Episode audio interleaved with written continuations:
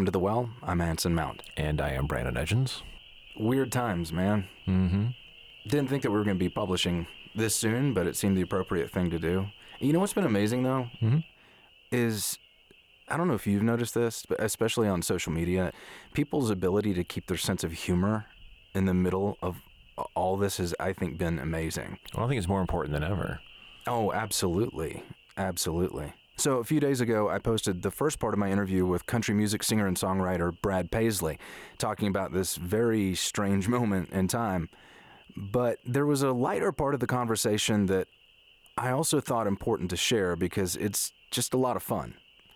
It started out with a question I'd been wanting to ask him because whenever I talk to my friends in country music, I'm always struck by the parallels between that industry and Hollywood. In fact, Nashville is often referred to as Hollywood without the tan. So I wanted to ask him about his move from a very small town in West Virginia to the hub of the industry he wanted to work in. You know, I, I can recall my first time getting flown out to Los Angeles and the, fir- the first time I went onto a studio lot. I believe it was Paramount. And just being overwhelmed with the fact that I'd, first of all, that I'd gotten past the gate. Right. but, but that I was suddenly I was a part of this this machine, this industry that I had always dreamt of being a part of. And it didn't matter that I was, you know, had 40 bucks in the bank. It didn't matter that I had no job. I had no um, I had no contacts. It didn't matter. I was I was so excited that I was I'd I'd done it. I'd gotten there. Was there a, a version of that for you when you first got to Nashville? Okay, this is a this is a pretty good. This is well, this is this wasn't a, a moment of being a part of anything. It was when I first got to Belmont. I hit the ground running. I was a junior. I had transferred in, and I knew I got two years to make the connections I need to make and figure out where my place is in country music. And that might have been just as a guitar player, or might have just been as a songwriter. I was ready to do whatever I could do, you know, to be a part of it. And I I had a few names of people and one of them was a guy named I think his name was Matt Davenport. He ran like the Opryland casting thing for you know singers and stuff, and I had known him. And and then I went to go out to Opryland to say, hey, if there's anything I can do to you know make a little extra money or play out here, I go out to see this guy named Matt. And I walk in the backstage area at the Opry House, and I'm like, I'm looking for Matt Davenport, and they're like, oh, uh, go down the hall and ask down there. So I go past and I walk down the hall, and out of one of the this is like a weekday, out of one of the offices walks Porter Wagoner, right. and he walks up to me and he goes, "Can I help you, son?" And I go, "Yeah, I'm." That, yeah, hey, hey, Porter. Uh, I'm I'm looking for uh, Matt Davenport. He's like, oh, you're gonna want to go out the hall down here to the left, and it'll be the fourth door on your right. And I'm like, thanks, Porter. And I'm like, well, I guess that's how it goes. You move to Nashville and you get your directions from Porter. Uh, Marty Stuart, all these things. Like Marty has these great stories of, like you know, he he was he was in the Cash family for a little while, um, married to one of them, and and he, but he and Johnny were very very close, and he he tells a great story. Like he went on the road playing as a fourteen year old for with Johnny, and one time Johnny got drunk, and Marty had just saved up his money and bought this old awesome Gibson mandolin, you know. And, and Johnny took his pocket knife and carved a cross in the back of it. like uh, literally just took like this beautiful mandolin and just a big big cross in the back of the mandolin and Marty said, "Why did you do that?" And he said, I guess he told him he wanted him to remember Jesus. And he said And Marty said, "I could have remembered Jesus without you carving a cross in the back of my mandolin." Um, you, it reminds me of. Have you seen this show? Um, uh, my friend Tiger King. well, there is that, and that's what you know. If there's a big winner in all of this, it's the producers of Tiger King. Everybody's watching their show now. Yeah. But have you seen um, uh, Tales from the Tour Bus? yeah. Oh man, I've got a bunch too that that haven't, you know, that those stories are awesome about country music. I mean, they got away with stuff back then that you couldn't do now. but uh, I mean, I knew, I knew so. You know, uh, one of my favorite things about my career, uh, the perks, is really that, I, you know, I'm one of the guys that I I did not shy away from making friends with the old guys. I just Oh, I yeah. wanted, you know, I became best buddies with Buck Owens. I had to. I was like, if this man needs a friend, I'm going to be that. And what's funny is you find a lot of these guys, as legendary and as as uh, you know, sort of popular as they are, they need a friend. Yeah, yeah. You know, and it's like when you when you look at some of these guys, it's like I I really feel like uh, those stories and those things, uh, those have to live. They have to live on. You know, like I was the same way with George Jones. The George and Buck story is legendary of the time when George was opening for Buck Owens and he was starting to get popular and he kept telling Buck, I want to close shows now. And Buck's like, George, you ain't had enough hits yet to close shows. So George just got drunk one night and went out and sang all of Buck's songs. and those are things that don't happen now. Managers get involved and don't let that stuff happen. You know, I know one that's just a crazy one about George when he was supposed to be sober and Nancy couldn't go one weekend. George got totally drunk. They were cooking a pot of pasta on the bus. He threw it. He got, and when George was drunk, by the way, he was Jekyll and Hyde. He was an awful human being. And he threw that pot of pasta and busted the front window. It made a, like a divot in the window, the shape of the pot.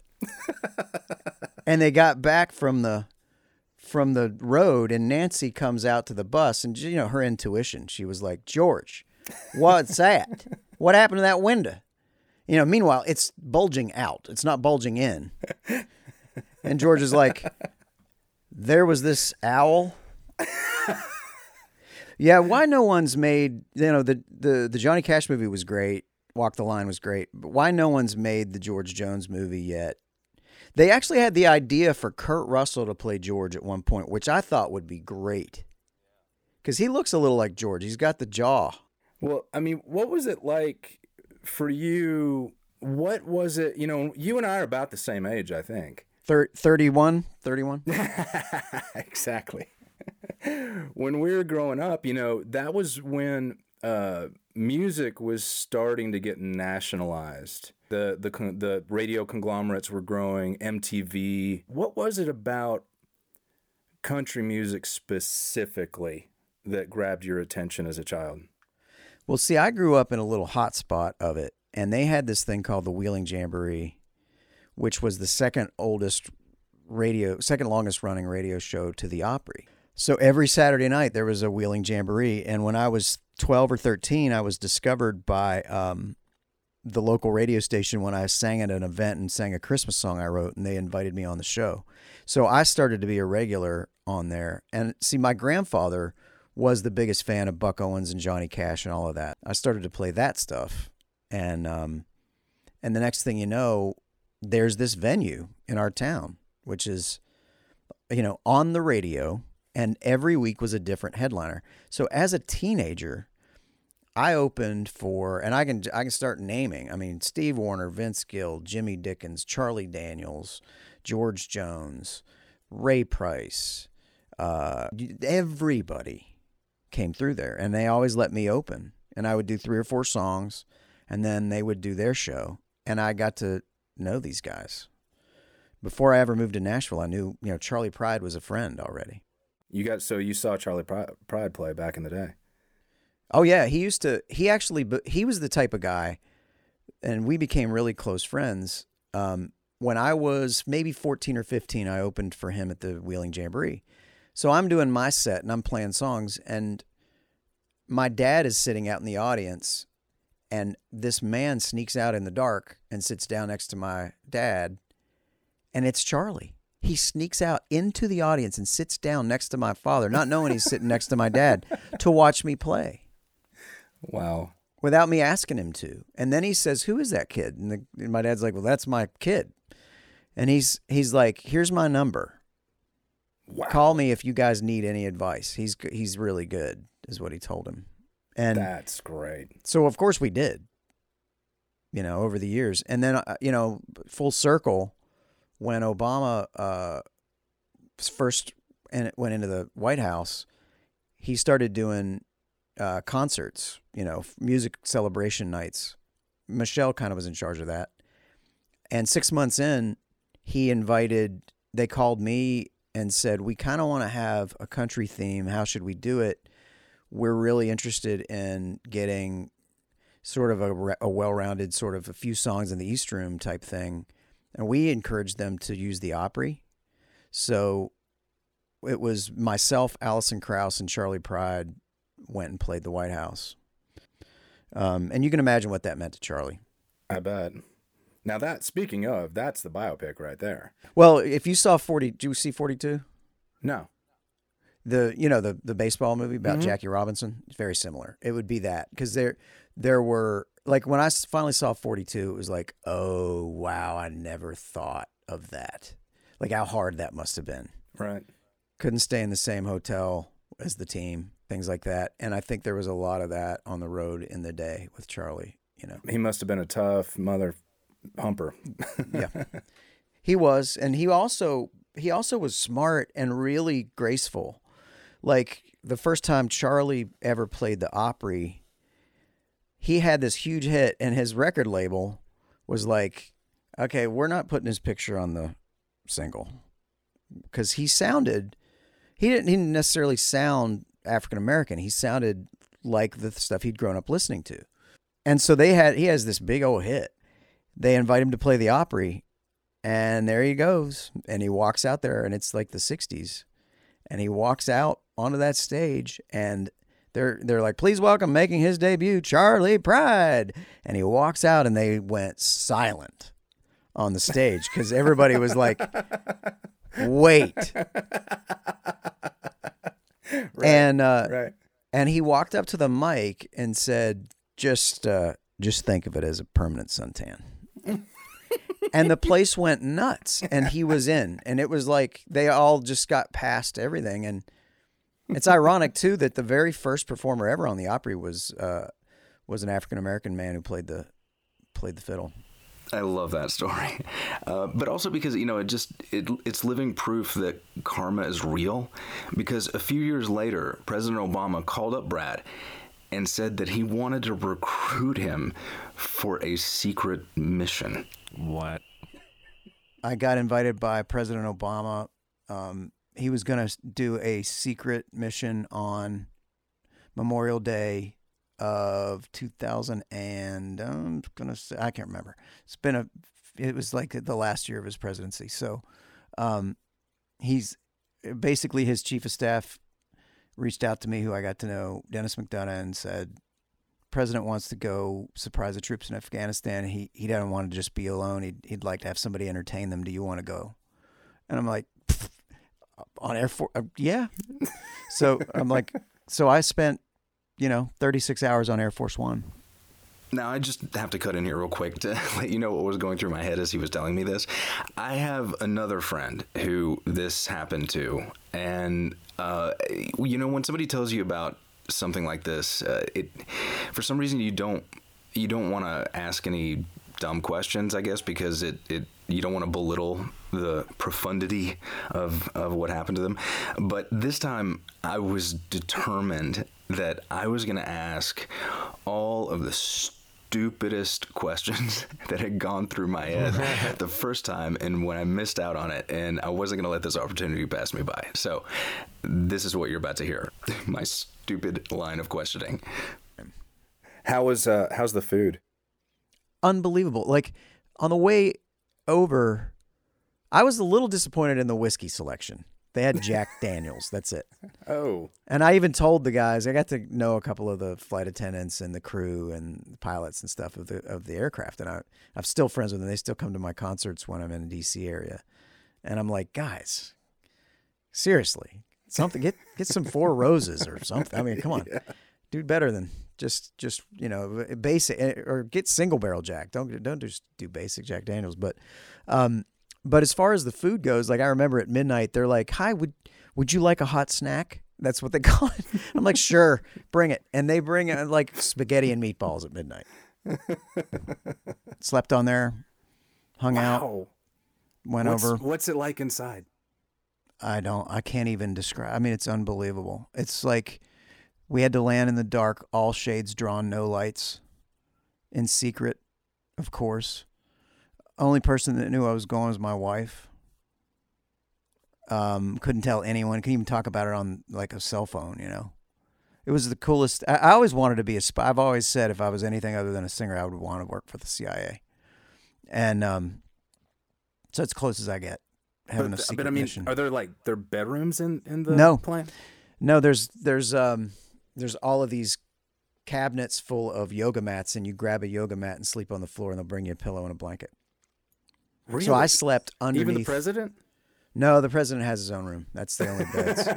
right. There's also Right. like a room where the like uh where like if there's diplomats like Secretary of State or anybody like that, like like Susan Rice was on the trip and she slept in what would be the operating room for a doctor or something, you know. But they made that like into a place for a couple of the staff, the high staff, you know. And then um in my case I was I slept underneath the conference room table. They made me a bed. They made me a bed there. A couple of flight attendants made me a bed there, and uh, and um, it was uh, I can't even tell you. I got to make a phone call to my dad on the way back. I was about to ask that. Yeah, The- the, the, the, the Air Force One operator patched you through. Yeah, once you go, oh, like on the way over, it was a blackout. Like you couldn't even tell anybody we were going, and and we took off immediately on a Saturday night as soon as the president walked on board, and then and then we landed in um when we landed. Oh, as soon as we as soon as we took back off from Afghanistan, it was it was open knowledge that we'd been there. They they had broadcast the my performance on CNN at that point. Um, so we took off and we're flying back to the U.S. And as soon as we took off, uh, there was a one hour blackout for him to make a phone call to um, the president of Afghanistan. Like we couldn't use any of the phone lines at that point. Um, it's because he was discussing something with him. What I forget that guy's name. Um, and then and then we uh, we took off and we went and I got to make phone calls because the the operator would patch you through. It's like, please accept a you know, uh, hi, this is the Air Force One operator. Would you accept a call from Air Force One from Brad? And it's the cool. I mean, that was and I, I assume that the troops were very appreciative. they were it. it you It's got to be a great crowd. It is, and you know these are. you know, It's interesting because it's like I'm I'm reminded of that now as I think about I fantasize about actually playing a live concert again, and I feel like, like I was saying earlier, it's like I feel like American audiences have always been a bit spoiled by the fact that you know your favorite singer's probably coming to town at some point, um, and there's been nothing like this little time period to feel like that that that thrill I got knowing these people are starved for entertainment and music and so deserve it. I think there's going to be a bit of that the next time I stand up in front of an audience in Los Angeles or New York or Atlanta, you name it. Yeah. I mean, it's a weird, weird time for, you know, not counting or, you know, basically not taking for granted the things that we usually take for granted. But there's one other thing about Brad that a lot of people probably don't know, and it's probably the reason I bagged this interview, if I'm going to be honest. It's that Brad Paisley is a huge, huge Star Trek fan. When uh, so how did you, how did you become a Star Trek fan? When did you become a Star Trek fan? My dad was. So growing up, uh, we used to watch the old series on reruns. And then when the movies came out, I was of age. It was perfect. And I remember Wrath of Khan being life changing. You remember that? Yeah, uh, yeah. I, we had the same experience. My mother turned me on to it when it was on our old, you know, they'll. You remember the UHF channel, local access? Yep. It was in syndication on that, and then yeah, I remember going to see Wrath of Khan with her. Yeah.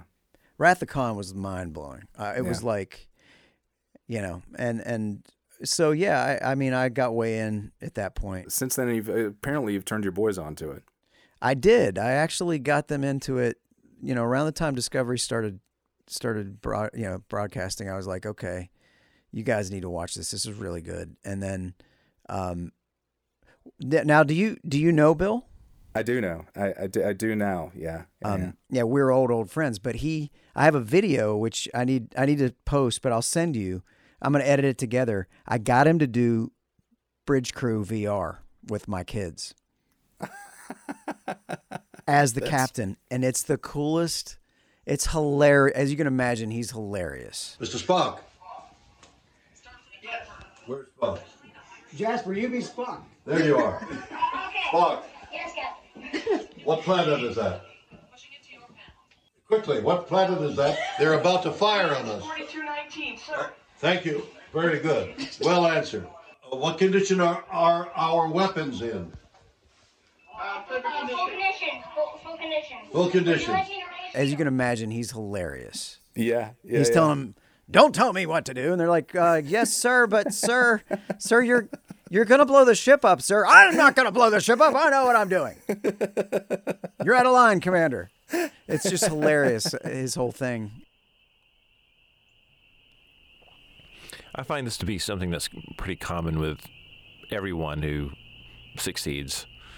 They have a lot of respect for the uh, people who built the road, so to speak, to get them there. You know, that Porter Wagoner story, you know, like wanting to befriend the older guys, Oh, yeah. you know, knowing that that's knowing knowing your history, knowing the res- respecting the people that like pioneered all of this stuff. S- somewhere, and I'm sure people have already seen this. Um, it's not really a meme; it's just a picture with a uh, title below it. You know, learning from the master, and it's a young Michael Jackson. I want to say like 12, something like that, in the recording room with Stevie Wonder. And he's not doing anything. He's standing up against a wall, like trying to disappear, but his eyeballs are just fixed on the mixing board, fixed on the keyboard. He is watching Stevie Wonder. And like you can tell, you, something in that picture, you can just tell he, he's like, I am in the presence of a master. Pay attention. Absolutely. Well said. You know what I'm thinking, though? Uh, you got your guitar right here. Uh, would you mind playing us out? Uh, sure. Well, over here I have a uh, my 12 string. It's um I have the time nowadays to actually try to keep it in tune because it's kind of a pain. Uh, I'll just start playing whatever comes into my head.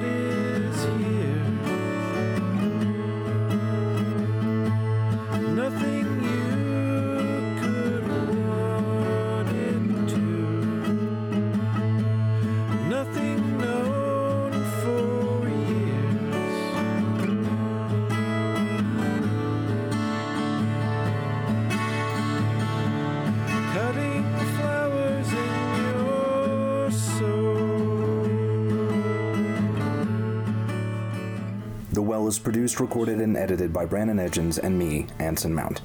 Theme music by Brandon based on a composition by Jonathan Myberg. The song you hear Brandon playing right now is Senza Mai by our friend Lou Barlow. We'll post more information about Lou's music in the show notes. And special thanks again to Brad Paisley for taking the time to chat. Have a great week, everyone.